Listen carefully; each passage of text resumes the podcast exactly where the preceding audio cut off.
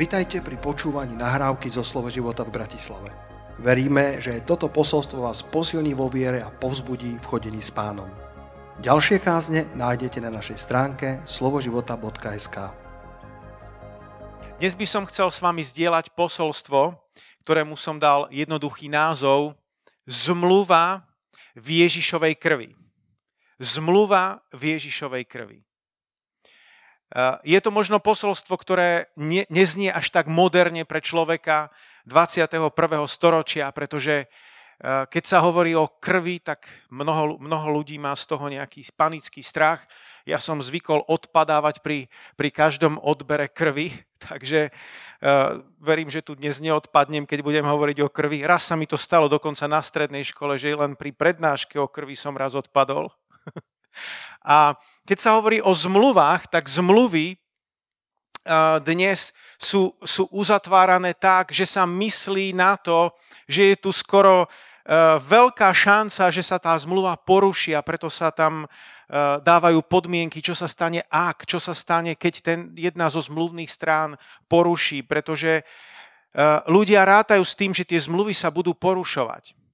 Takže žijeme v trochu inej dobe, aby sme mohli pochopiť, čo to znamená zmluva v Ježišovej krvi, tak sa musíme preniesť do, do biblických čias a ešte preniesť pred čas Ježiša Krista do starej zmluvy, aby sme to pochopili, pochopili v plnosti. Pretože v tých dobách, napríklad čo sa týka zmluvy, tak to bolo skoro nepredstaviteľné, aby sa nejaká zmluva porušila.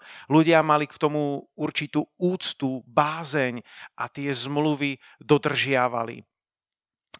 Um, zmluva, a, a, ktor, ktorá je použitá v starom zákone, používa pre zmluvu hebrejské slovo berit. Takže ak počujete a poznáte toto slovo berit, viem, že pastor Peter mal už na túto tému aj kázeň, ale je to dobré si zopakovať tieto veci. A to slovo berit doslovne znamená rozrezať. Rozrezať v zmysle tak, že tečie krv. Takže znova, pre nás, pre ľudí 21. storočia sú to zvláštne veci, ale treba si uvedomiť, že dokonca aj dnes v Afrike existujú primitívne kmene, ktoré, ktoré fungujú na tomto princípe, ktoré fungujú na princípe krvnej zmluvy, kedy uzatvárajú zmluvu v zásade kvôli trom veciam. A je to zmluva o ochrane, zmluva o spolupráci a zmluva o hlbokom priateľstve v zásade tie kmene sú si, chcú si byť isté, aby eh, keby sa niečo stalo, keby boli napadnuté, aby ich mohol chrániť niekto silnejší. Dokonca cestovatelia, ktorí prechádzajú takýmito oblastiami, kde stále vládnu takéto kmeňové zvyky, tak sa nehambia, neboja si urobiť zmluvu s týmito kmeňmi a síce robí sa to tak, že buď na dlaň sa vyrie vyrie proste niečo, čo ti tam zostane, zostane ti tam jazva, zostane ti tam znamenie tej krvnej zmluvy, alebo obyčajne, a to je ešte častejší prípad, že sa to vyrie na pred, predlaktie. A, a týmto spôsobom, kedy si tie zmluvné strany takto, takto uzatvoria zmluvu, tak je to spečatené ich krvou. Uh, jeden cestovateľ mal desiatky takýchto zárezov a povieš si, no to je ale teda zvláštne. Áno, je to veľmi zvláštne pre nás ľudí v 21. storočia, ale on keď potom prechádzal týmito oblastiami, tak mu to spôsobovalo ochranu, pretože akýkoľvek potenciálny nepriateľ by sa našiel, e, ktorý by mu chcel ublížiť, on by iba ukázal svoju ruku, kde boli desiatky týchto zárezov a hneď si potenciálny nepriateľ uvedomil, že ak ja ublížim tomuto človeku, tak mám problém s desiatkami týchto všetkých kmeňov, ktoré pôjdu proti mne. Pretože on má zmluvu so všetkými týmito kmeňmi. Takže, takže tá, tá krvná zmluva fungovala a funguje dodnes v mnohých, mnohých oblastiach kvôli ochrane. A drahí bratia a sestry, my potrebujeme v našom živote ochráncu. Ty a ja potrebuješ vo svojom živote ochráncu. Sú veci, ktoré máme pod kontrolou my a sú veci, ktoré sa nám vymykajú spod kontroly. Sú veci, ktoré v nejakom prípade už nezávisia od nás a my sme rádi, my to chceme, my potrebujeme pomoc Najvyššieho, my potrebujeme pomoc ochráncu, my potrebujeme pomoc niekoho, kto je silnejší než my, kto je oveľa silnejší než my. A práve preto hovoríme aj o zmluvy, ktorú máme v Ježišovej krvi. My potrebujeme niekoho, kto je silnejší než COVID. My potrebujeme niekoho, kto je silnejší než rakovina, kto je silnejší než akákoľvek choroba, pliaga, otroctvo, závislosti. My potrebujeme niekoho, kto je silnejší a slávnejší než meno a značka akejkoľvek firmy, ktorá existuje na tvári zeme. Halelúja. Druhá vec, prečo sa uzatvárali zmluvy, je spolupráca. Aj dodnes v týchto primitívnych kultúrach oni si vymieňajú e, svoj tovar, vymieňajú svoje služby. Jednoducho kvôli spolupráce existujú, existujú zmluvy. A ty a ja potrebujeme mať niekoho na spoluprácu. Boh je tvoj zmluvný partner a on ti chce pomáhať v živote. To neznamená, že by E, že by si sa vyzul zo svojej zodpovednosti. Neznamená to, že on urobí vždycky niečo za teba alebo namiesto teba. Nie je to náhrada za tvoju zodpovednosť. Ty máš premýšľať, ty máš plánovať, ty máš byť zodpovedný. Ale vec, že môžeš rátať so svojim zmluvným partnerom, s Ježišom Kristom, lebo ty a ja máme zmluvu v jeho krvi. Tá zmluva nás nielen chráni, ale kvôli tej zmluve, ktorú máme v jeho krvi, tak nám to pomáha Boh je náš zmluvný partner a je to niečo ako šiestý zmysel. Možno ste sa ocitli v situáciách, kedy, kedy neviete úplne presne, kedy hľadáte, kedy plánujete a vtedy nejaký vnem od Ducha Svetého, kedy nejaké slovo od Ducha Svetého ti môže zaveliť správny smer. Bolo to 16. novembra, si pamätám, tento rok a, a, a ráno som behal a ešte som rozmýšľal, ktoré veci by som urobil po obede v ten deň. A, a, a, tak som premyšľal, že na ďalší deň je voľný deň. Možno by som mohol, mohol urobiť niečo pre deti, zvyknem robiť nejaký program pre deti, uh, alebo nie, nemám to robiť, alebo mám to robiť. A chvíľu som sa modlil a vedel som, že ak to mám robiť, tak ešte potrebujem nejaké 2-3 hodiny na plánovanie toho programu, aby som to vybavil a poslal nejaké maily uh, rodičom. A, a, a nebol som si istý, či to je to, čo Boh chce, aby som urobil uh, ten nasledujúci deň. A druhá vec, ktorá mi prišla, keď som sa modlil, aby som urobil pár nákupov pre ľudí. A, a, a hľadal som, modlil som sa, áno, to alebo to. A naozaj som po chvíle vnímal, že mám urobiť to druhé, že mám na to zabudnúť, tentokrát zabudnúť na program pre deti a urobiť pár nákupov. A tak som poslúchol pána a to som ešte nevedel, že na druhý deň, toho 17 sa dozviem, že som v karanténe a že budem musieť kvôli, kvôli karanténe zostať doma. Ak by som bol mal ten program 17. do obeda s deťmi, tak by ma čakalo veľa nepríjemných telefonátov alebo SMS-iek, Whatsappov, že som pozitívny a budete sa musieť teraz otestovať. Takže Boh vie lepšie, čo ťa čaká. Boh vie lepšie, čo príde. Boh je, boh je dokonalejší. Boh je vševedúci a všemohúci. A je to skvelé ho mať na svojej strane. Je to skvelé s ním spolupracovať. Halelúja. Tretia vec, kvôli čomu máme krvnú zmluvu, kvôli čomu máme zmluvu s Ježišom, je hlboké priateľstvo.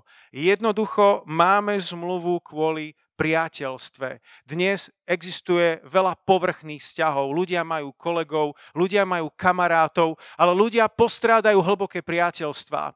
A ja ti chcem povedať, že existuje tu jedno najhlbšie priateľstvo, ktoré na teba stále čaká. A to je priateľstvo s tvojim stvoriteľom. Kvôli zmluve, ktorú máme v krvi Ježiša Krista, Boh môže byť tvoj najlepší priateľ. Halelúja. On môže byť a chce byť tvoj najlepší priateľ. To je tá tretia vec. Prvá vec je ochrana, druhá vec je spolupráca a tretia vec je hlboké priateľstvo. Nemôžem si pomôcť, ale musím spomenúť ten môj príbeh zo strednej školy, ktoré pri tejto príležitosti rád rozprávam, pretože ja som mal na strednej škole jedného veľmi dobrého spolužiaka, s ktorým sme boli priatelia, hlboké priateľstvo sme mali 4 roky, sedávali sme v jednej lavici a čo je na tom zaujímavé, je, že on bol ten chytrý, on bol ten múdry, on bol ten jednotkár, ktorý nepotreboval pomoc od nikoho. Sem tam poradil aj pani učiteľka, keď nevedela ako ďalej. Ja som bol ten trojkár, potom postupne som sa vylepšoval na dvojkár a nakoniec som zmaturoval aj na jednotku, vďaka Bohu. Ale čo je zaujímavé, a keď používam tento príklad zmluvy, pretože Boh je ten, ktorý je ten najchytrejší, najmúdrejší a On nás čisto teoreticky nepotrebuje. On má všetko, ale On je ten, ktorý nám ponúka zmluvu. On má všetko a my nemáme nič. Prečo to Boh robí? Robí to kvôli hlbokému priateľstvu, pretože On sám je láska, On túži po tebe, On, on ti túži dať všetko, čo je a všetko, čo má. A tak aj ja používam túto paralelu na strednej škole, že, že tento môj dobrý priateľ, on ma nepotreboval. On sa ma nikdy nespýtal, čo niečo znamená. Keď som niečo nerozumel, bol som to ja, ktorý som sa opýtal na všetko. Keď bola písomka, on nikdy neodpisoval odo mňa. Bol som to ja, ktorý som sem tam odpisoval od neho. Už je to všetko obmité krvou Ježiša. Prečo to robil? Pretože sme mali hlboké priateľstvo. A ty a ja môžeme mať hlboké priateľstvo s Bohom, hlboké priateľstvo s Ježišom Kristom. Halelúja. Kľúčový verš je Židom 9. kapitola, verš 22, kde sa hovorí, takto sa podľa zákona takmer všetko očistuje krvou a bez preliatia krvi niet odpustenia. Bez preliatia krvi niet odpustenia, hovorí písmo. Odpustenie nezískáš sekaním dobroty. Odpustenie nezískáš tým, že si povieš, odteraz už budem dobrý. Odpustenie nezískaš tým, že sa budeš pekne tváriť a že budeš mať príjemné vystupovanie, že dáš nejaké sluby, že sa budeš seba trízniť, že, budeš, že to jednoducho premlčíš. Nijak takto nezískaš odpustenie. Odpustenie získame len kvôli tomu, že budeme my sami činiť pokánie a spoláhneme sa na Ježišovu krv, ktorá dokonale očistuje od každého hriechu a od každej neprávosti. Neviem, čo si vyviedol v živote, ale ak máš toho veľa na rováši, tak chcem ti povedať, že Ježišova krv je dostatočná na to, aby ťa dokonale obmila od každého hriechu, od každej neprávosti. Ty a ja môžeme mať zmluvu v Ježišovej krvi. Na začiatku Boh uzatvoril s človekom zmluvu. Na začiatku človek a Boh mali spolu krásny, nádherný, harmonický vzťah. Boh ho stvoril na svoj obraz a podľa svojej podoby. Boh mu daroval všetko. Boh mu daroval túto zem. Na tejto zemi Adam bol povolaný vládnuť a kráľovať. Nezabúdajme na to, Genesis má odpovede na všetko. Boh povolal človeka a Boh dal človekovi právo na tejto zemi, aby kráľoval a vládol. Tá, tento svet, táto príroda je stvorená pre človeka. Nie človek je stvorený pre prírodu. Prírodu treba chrániť, ale nemáme sa stať jej vazalmi, jej otrokmi. Niekedy mi to prípada, že na Slovensku ešte väčšiu hodnotu než človek má medveď tie zelené moderné ideológie sa dostávajú ešte ďalej, ďalej a ďalej a posúvajú svoje hranice oveľa ďalej ako to, čo hovorí a učí, učí Biblia. Je tu jeden extrém a to je drancovanie prírody, drancovanie nerastného bohatstva, ale ľudstvo sa rúti do druhého extrému, kedy, kedy príroda sa stáva ako keby Bohom a, a ľudia sa, sa rútia ku snu o nejakej uhlíkovej neutralite. Áno, separujme odpad, ale ja ti chcem dať jednu radu, ešte viac sa separuj od svojho hriechu, separuj sa od všetkých zlých vecí, ktoré v živote vyprodukuješ, oddel sa od nich, čiň, od nich, e, čiň, čiň z nich pokánie. Halelúja. Nikomu z nás sa nepáči horiaci les alebo veľká povodeň, alebo keď vidíme nejakú katastrofu na zemi. Samozrejme, je nám to lúto. Ale uvedomme si, že my ako kresťania chápeme hĺbší zmysel a uvedomujeme si, čo všetko hovorí písmo a písmo hovorí o prepôrodných bolestiach sveta. Príroda a to, to, čo vidíme okolo nás, je len odrazom, je len odbleskom stavu skutočného ľudstva, ktoré žije v hriechu, ktoré žije v porušení. A samotná príroda podľa Rímanom 1. kapitoly tiež čaká na vykúpenie. Rímanom, pardon, Rímanom 8. kapitoly, verš 19, kde sa hovorí, lebo stvorenstvo túžobne očakáva zjavenie Božích synov. Halelúja. Aj príroda, všetko bude raz vykúpené, keď sa vráti Ježíš Kristus na tento zem.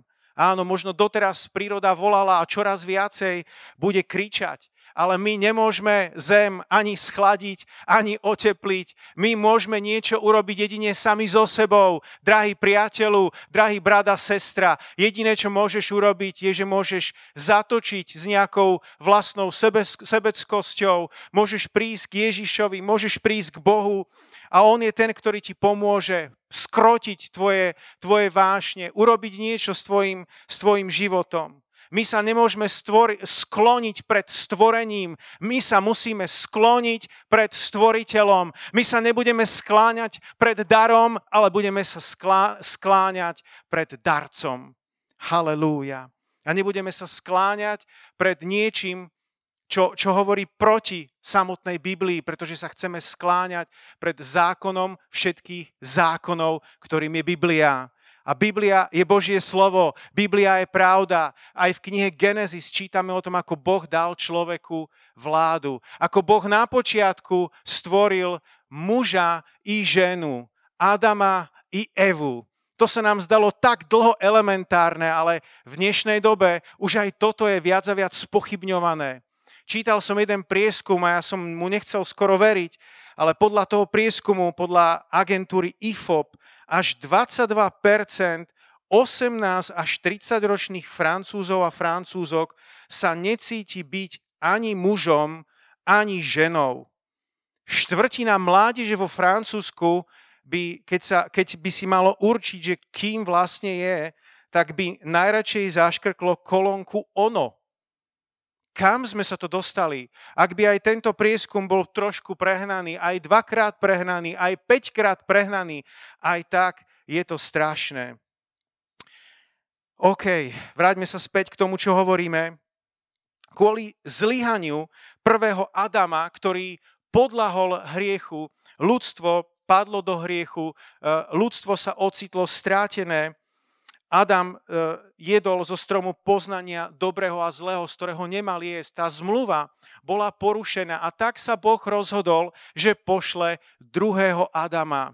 Tým druhým Adamom bol Ježíš Kristus. Človek Ježíš Kristus a zároveň Boh zjavený v tele. Halelúja. Čo skoro si to budeme, budeme pripomínať. A, a, a Ježíš Kristus prišiel, aby všetko pokrivené narovnal. Je tu teda nádej pre každého človeka, pre každého človeka, ktorý môže mať zmluvu v Ježišovej krvi. Halelúja. Halelúja.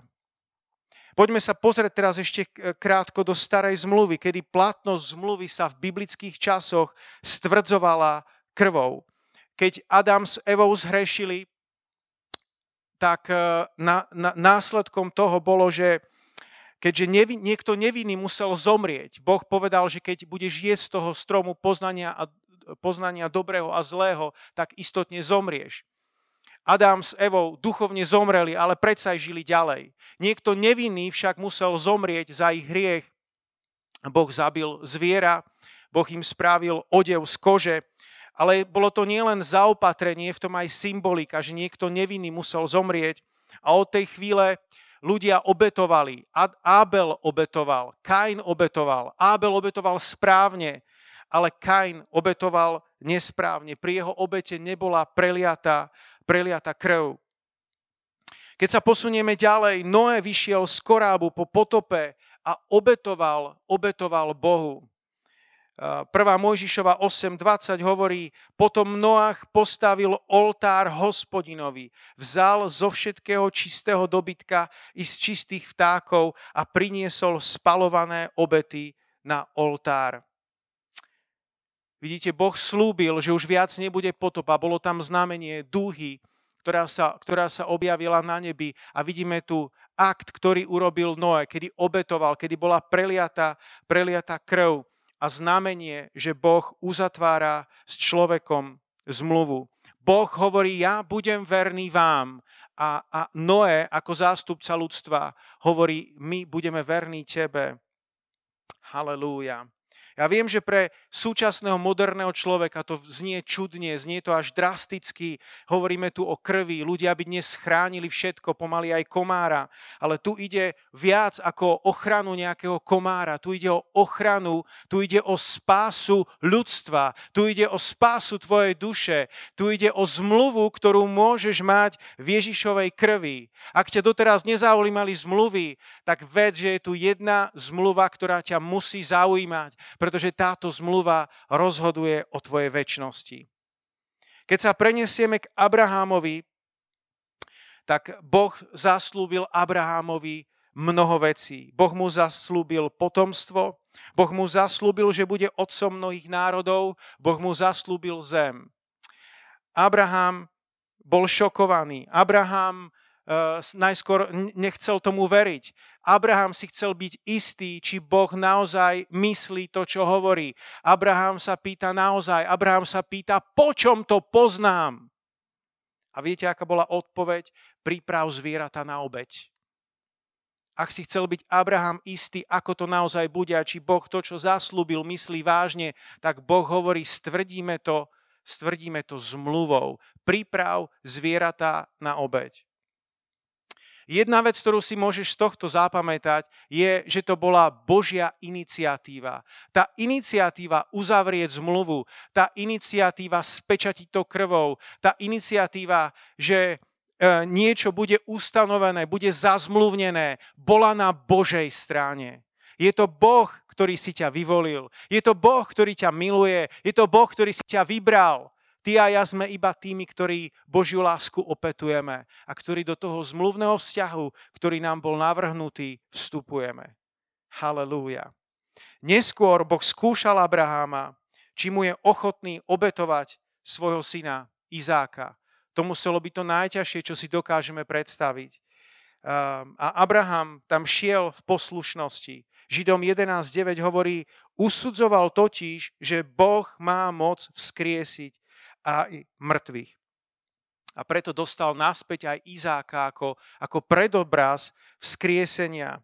Halelúja. Boh ho, boh ho zastavil v poslednej chvíli a nemusel, Abraham nemusel obetovať svojho syna Izáka. Napokon bol obetovaný baránok. On to povedal vo viere, že Boh si nájde, Boh zaopatrí baránka. A kvôli tomu, čo bol Abraham ochotný urobiť, toto už nežiada Boh od žiadneho otca. Bola to jediná, jedna jediná výnimočná skúška, kedy Boh chcel vedieť, či človek, či Abraham, jeho milovaný, či je ochotný obetovať niekoho veľmi, veľmi vzácného. A kvôli tomu, že našiel tento čin a ochotu Abrahama, Boh, Otec, bol ochotný obetovať to najdrahšie a najcenejšie, čo mal, svojho syna Ježiša Krista. A na rozdiel od Abraháma, ktorý bol zastavený a nemusel naozaj obetovať svojho syna, lebo sa našiel iný baránok, tak baránok Boží, Ježíš Kristus, bol skutočne obetovaný. Boh Otec si nenašiel iného náhradného baránka, ale naozaj bol obetovaný za nás, za všetkých. Halelúja. Ak sa preniesieme do druhej paralipomenon 20. kapitoly, verše 1 a 3, jed, verše 1 až 3, je to príbeh o tom, ako boli napadnutí Izraeliti Neskôr Jošafata nápadli Moabčania, Amončania a s nimi niektorí Meunci. Jošafat dostal hlásenie, mohutný dáv spoza mora a zo Sýrie sa valí proti tebe a je už v Chaceon Tamare, teda v Engedi. Jošafat sa prelakol, dopytoval sa hospodina a po celom Judsku vyhlásil pôst. Vtedy sa zhromaždili judovci, aby hľadali pomoc u hospodina. I zo všetkých judských miest ho prišli vzývať. Čo tu vidíte v, tomto, v tejto stati písma je, že Izrael bol napadnutý nepriateľmi. Veľmi často, keď čítame starý zákon, keď bol Izrael napadnutý, tak bol v menšine. To nebolo tak ako dnešný Izrael, ktorý má, má dokonale vyzbrojenú supermodernú armádu. V časoch Biblie Izrael bol častokrát menšine nemal žiadne vojsko alebo zle vysvičené vojsko, alebo boli v obrovskej menšine a, a nepriateľ bol vo veľkej mnohopočetnej presile. A preto aj v tejto situácii Jožafat sa mohol rozhodnúť, čo bude robiť. A jedna vec, ktorá tu dominuje, alebo niekoľko vecí, ktoré dominujú z tohto testu, e, textu, je, že sa dopytoval hospodina, hľadal pomoc u hospodina a prišli vzývať hospodina.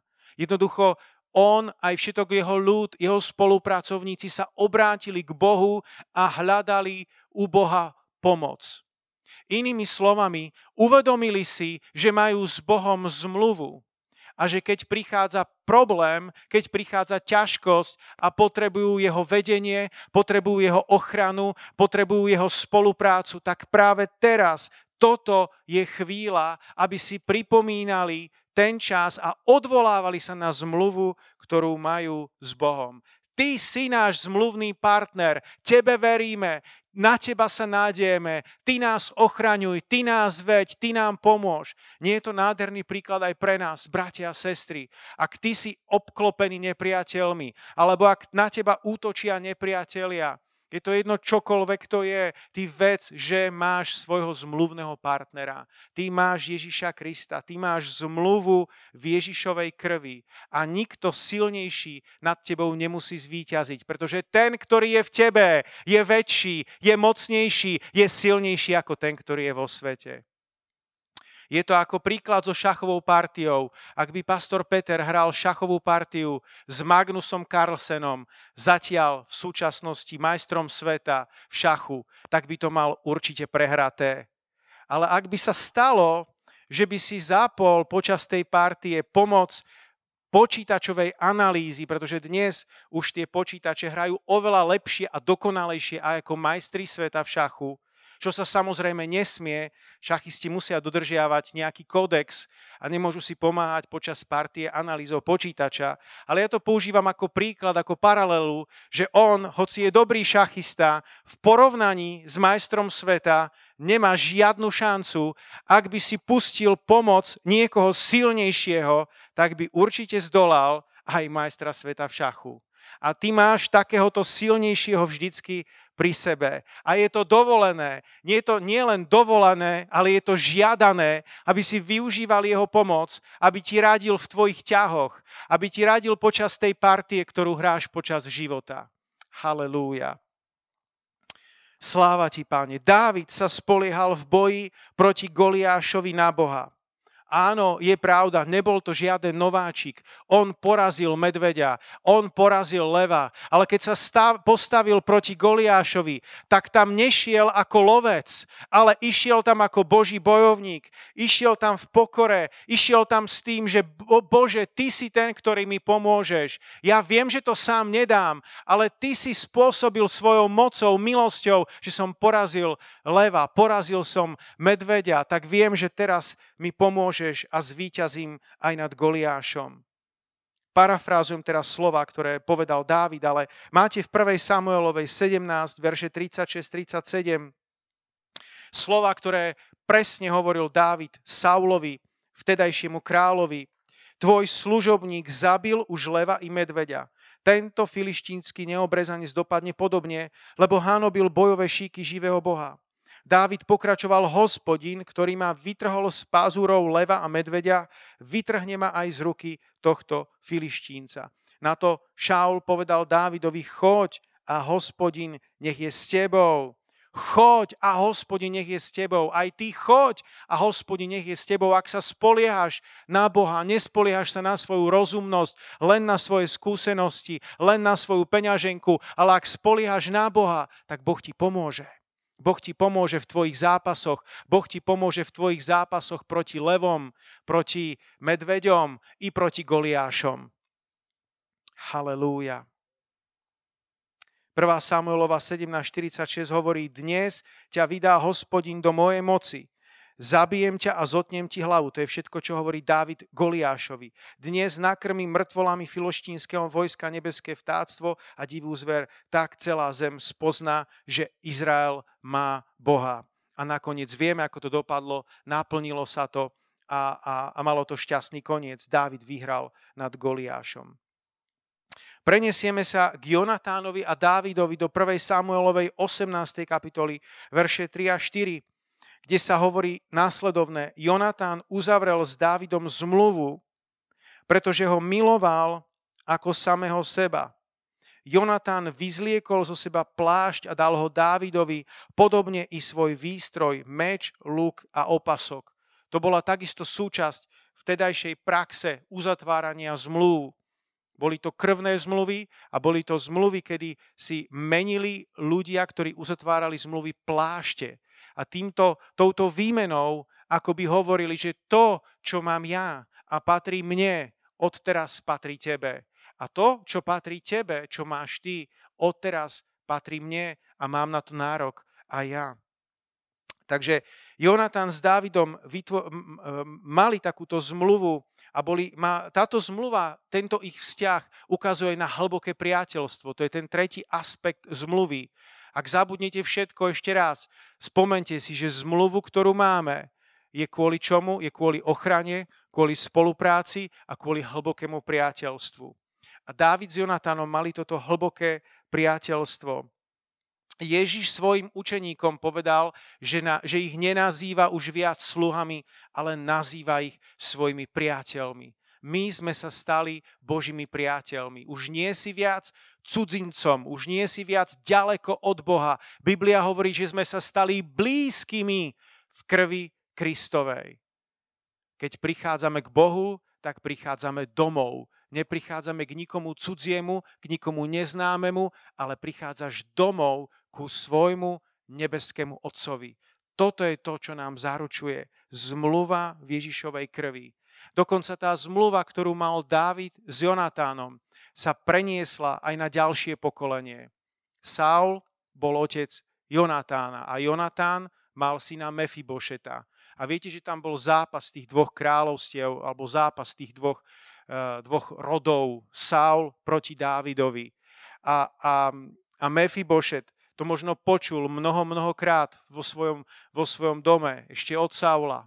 A počul to o tomto nepriateľstve a myslel si, že raz, keď dojdeme o kráľovstvo a stane sa kráľom Dávid, tak mňa zabijú. Možno vyrastal v tomto strachu, v tejto nenávisti. A viete, že keď zomrel Saul, zomrel Jonatán, tak tohto Mefibošeta potom vychovávala slúžka, ktorá potom utieka, utekala s ním a pri tom úteku Eh, Mefibošet padol eh, a, a okrivel na nohy a bol takýmto mrzákom. A ten nádherný záver toho príbehu je ten, že Dávid, keď sa dopočul o tomto Mefibošetovi, tak si ho zobral k sebe a Mefibošet jedával u jeho, u jeho stola. Aké krásne, aké, aké uchvatné. Prečo sa tak stalo? On možno na začiatku nechápal, dokonca to sám hovorí a nazýva seba e, psom, že ako to, že ty myslíš na mňa, na takého úbohého človeka, ale Dávid na ňo myslel kvôli zmluve, ktorú mal s jeho, s jeho otcom Jonatánom. A tak sa Dávid zachoval a bol verný tejto zmluve, ktorú mal s Jonatánom aj po Jonatánovej smrti. A z Lodebaru, kde predtým žil, Mefibošet z mesta prekliatia, z miesta prekliatia, nedostatku, ťažkostí, choroby, núdze sa dostal na miesto požehnania, až ku stolu požehnania. A to je krásny obraz, ako sa Boh správa, ako Boh jedná s nami. My sme žili v klamstve, v hriechu, v prekliatí. My sme žili v tom lodebare, ale Boh si nás adoptoval zo, za svojich synov. Boh nás pozval ku svojmu stolu a tam nám ponúka zo všetkých svojich dobrôt. Halelúja. A potom je tu Egypt. 10 rán, ktoré dolahli na Egypt, ale ako si sa vyhýbali Izraelu. V 2. Mojžišovej 3. kapitole verše 7 a 8 hospodin mu povedal Mojžišovi. Dobre som si všimol útrapy svojho ľudu v Egypte, počul som jeho volanie o pomoc pod údermi poháňačov a viem o jeho bolestiach. Boh prichádza vyslobodiť svoj ľud. Boh prišiel a vyslobodil Izraela z otroctva egyptianov a Boh dneska prichádza ku každému jednému z nás, ku každému jednému z vás. Ak dokonca ti niekto preposlal toto posolstvo a si zatiaľ človek, ktorý má veľa otázok, si hľadajúci, pýtaš sa, Boh má záujem o tvoj život. Boh sa chce stať tvojim zmluvným partnerom, nie, na, niekým, na koho sa budeš môcť naozaj v živote spolahnúť. A dnes ponúka vyslobodenie. Vyslobodenie každému otrokovi hriechu. Vyslobodenie každému zajatcovi. Celý ten príbeh toho vyslobodenia Izraelitov zo zajatia Egypta vyvrcholil nocou, kedy odišli v 2. Mojžišovej 12. kapitole vo verši 6 sa hovorí následovné. Baránok musí byť bez chyby ročný samček Môžete ho vybrať z jahniat alebo z kozliat. Budete ho opatrovať do 14. dňa tohto mesiaca a pred večerom ho celé zhromaždenie izraelskej pospolitosti zareže. Vezmu z jeho krvi a potrú ňou obe veraje a ich hornú časť na dverách svojich domov, ktorých budú jesť. Po všetkých tých krutých ranách, ktoré dopadli, dopadli na Egypt, kedy egyptiania si uvedomovali viac a viac, že to nie je v ich moci, ale že tu zasahuje vyššia moc, pretože sa to už nedalo nejak inak vysvetliť. Dokonca tam bola smrť prvorodených v Egypte. Nakoniec Izraeliti odchádzajú, odchádzajú tak, že uzatvárajú zmluvu, alebo že obetujú tohto baránka. My vieme, že to, bolo, že to bolo viac ako symbolické a že toto sa dokonale naplnilo na Ježišovi Kristovi pretože oni mali obetovať baránka bez chyby. Baránok bez chyby, baránok bez vady, baránok bez hriechu, to je Ježiš Kristus. Seba lepší človek sa mo- by sa mohol obetovať, ale jeho obeta by nebola dostatočná na zmazanie našich hriechov, na naše vykúpenie. Ale Ježišová obeta bola dostatočná, bola úplná, bola kompletná. On bol dokonalý, bol bez akejkoľvek vady. Čo sa tam ďalej hovorí, že, že celé zhromaždenie izraelskej pospolitosti ho zareže nielen jeden človek, ale všetci. A toto sa presne naplnilo na Ježišovi Kristovi. Všetci ho opustili, dokonca jeho najbližší učeníci ho opustili. Všetci stáli v tú chvíľu proti nemu. A my si nemôžeme povedať, že to boli len oni pred dvoma tisíc rokmi. Ty a ja sme ukrižovali Ježiša svojimi hriechmi. My sme tam boli tiež. My sme ukrižovali toho baránka tiež. A jeho krv mali symbolicky natrieť na, na, na, na veraje svojich, svojich dverí ako znamenie pre zhubcu, ako znamenie pre Božiu ochranu. Nezabúdaj na to, že Boh chce byť tvoj ochranca. V časoch, do ktorých prichádzame, to budeme potrebovať počuť viac a viac, znova a znova a veriť tomu. Ježiš chce byť tvoj ochrancom. Ty môžeš mať zmluvu v Ježišovej krvi. A tak ako oni urobili znamenie na svojich dverách, ty môžeš mať ako Ježišov učeník neviditeľné znamenie, neviditeľné znamenie na sebe, že si pod Ježišovou krvou. A dokonca sám môžeš vedome urobiť a dať si takéto znamenie na, na tvoje brány. Ty máš dneska iné brány, len ako nejaké dvere, ktorými vôjdeš. Ty máš oči, ktorými vidíš svet a vidíš svoje okolie. To sú tvoje brány. Môžeš obrazne, alegoricky povedané, pomazať svoje oči Ježišovou krvou, aby hladili na veci, ktoré sú čisté a nie na veci, ktoré sú nečisté. Máš ústa, ktoré ti vytvárajú ďalšiu bránu do tohto sveta. Čo hovoríš, tak vytvára okolo teba atmosféru. Môžeš urobiť zmluvu so svojimi ústami a obrazne, alegoricky povedané, potrieť tieto, túto bránu Ježišovou krvou, aby vychádzalo z tvojich úst len to, čo je dobré, to, čo buduje, to, čo pomáha, to, čo potešuje. Halelúja. A verš 13 hovorí, vašim znamením bude krv na domoch, v ktorých bývate. Keď uvidím krv, obídem vás, takže vás zhubná rana nezastihne, keď budem byť Egypt. A presne tak sa stalo aj Izraelcom, boli ochránení, nakoniec vyšli z Egypta, prešli cez Červené more a po dlhých útrapách nakoniec došli až do zaslúbenej zeme. Boh nás bude viesť. Boh chce byť našim zmluvným partnerom. My máme zmluvu v Ježišovej krvi. Halelúja. Máme zmluvu v Ježišovej krvi. On nás chráni, on chce s nami spolupracovať a on chce mať s nami hlboké priateľstvo. A už sa blížim k záveru. Budeme mať o malú chvíľu večeru pánovu a s týmto vedomím môžeme k nej pristúpiť. Len prečítam ešte dva verše na záver. 1. Jána 1.7 hovorí, ale ak chodíme vo svetle, ako on je vo svetle, máme spoločenstvo medzi sebou a krv Ježiša, jeho syna, nás očistuje od každého hriechu. Krv Ježiša Krista nás očistuje od každého hriechu. V knihe Zjavenia Jána v prvej kapitole vo verši 5, v druhej časti verša sa hovorí, že nás miluje a oslobodil nás svojou krvou od našich hriechov. Nie je to nádherné? Halelúja. A v 1. Korintianom 11. kapitole vo verši 35 apoštol Pavol hovorí toto. Podobne po večeri vzal aj kalich a povedal, tento kalich je nová zmluva v mojej krvi. Toto robte, kedykoľvek ho budete piť, na moju pamiatku. Ježiš tu hovorí o novej zmluve, ktorá je v jeho krvi. Nová zmluva, ktorá je v Ježišovej krvi. Nová zmluva, ktorá ti zabezpečuje ochranu, spoluprácu a hlboké priateľstvo. Oče, tak ťa chválim a ďakujem ti aj za túto chvíľu a modlím sa, Páne, aby sa to stalo realitou.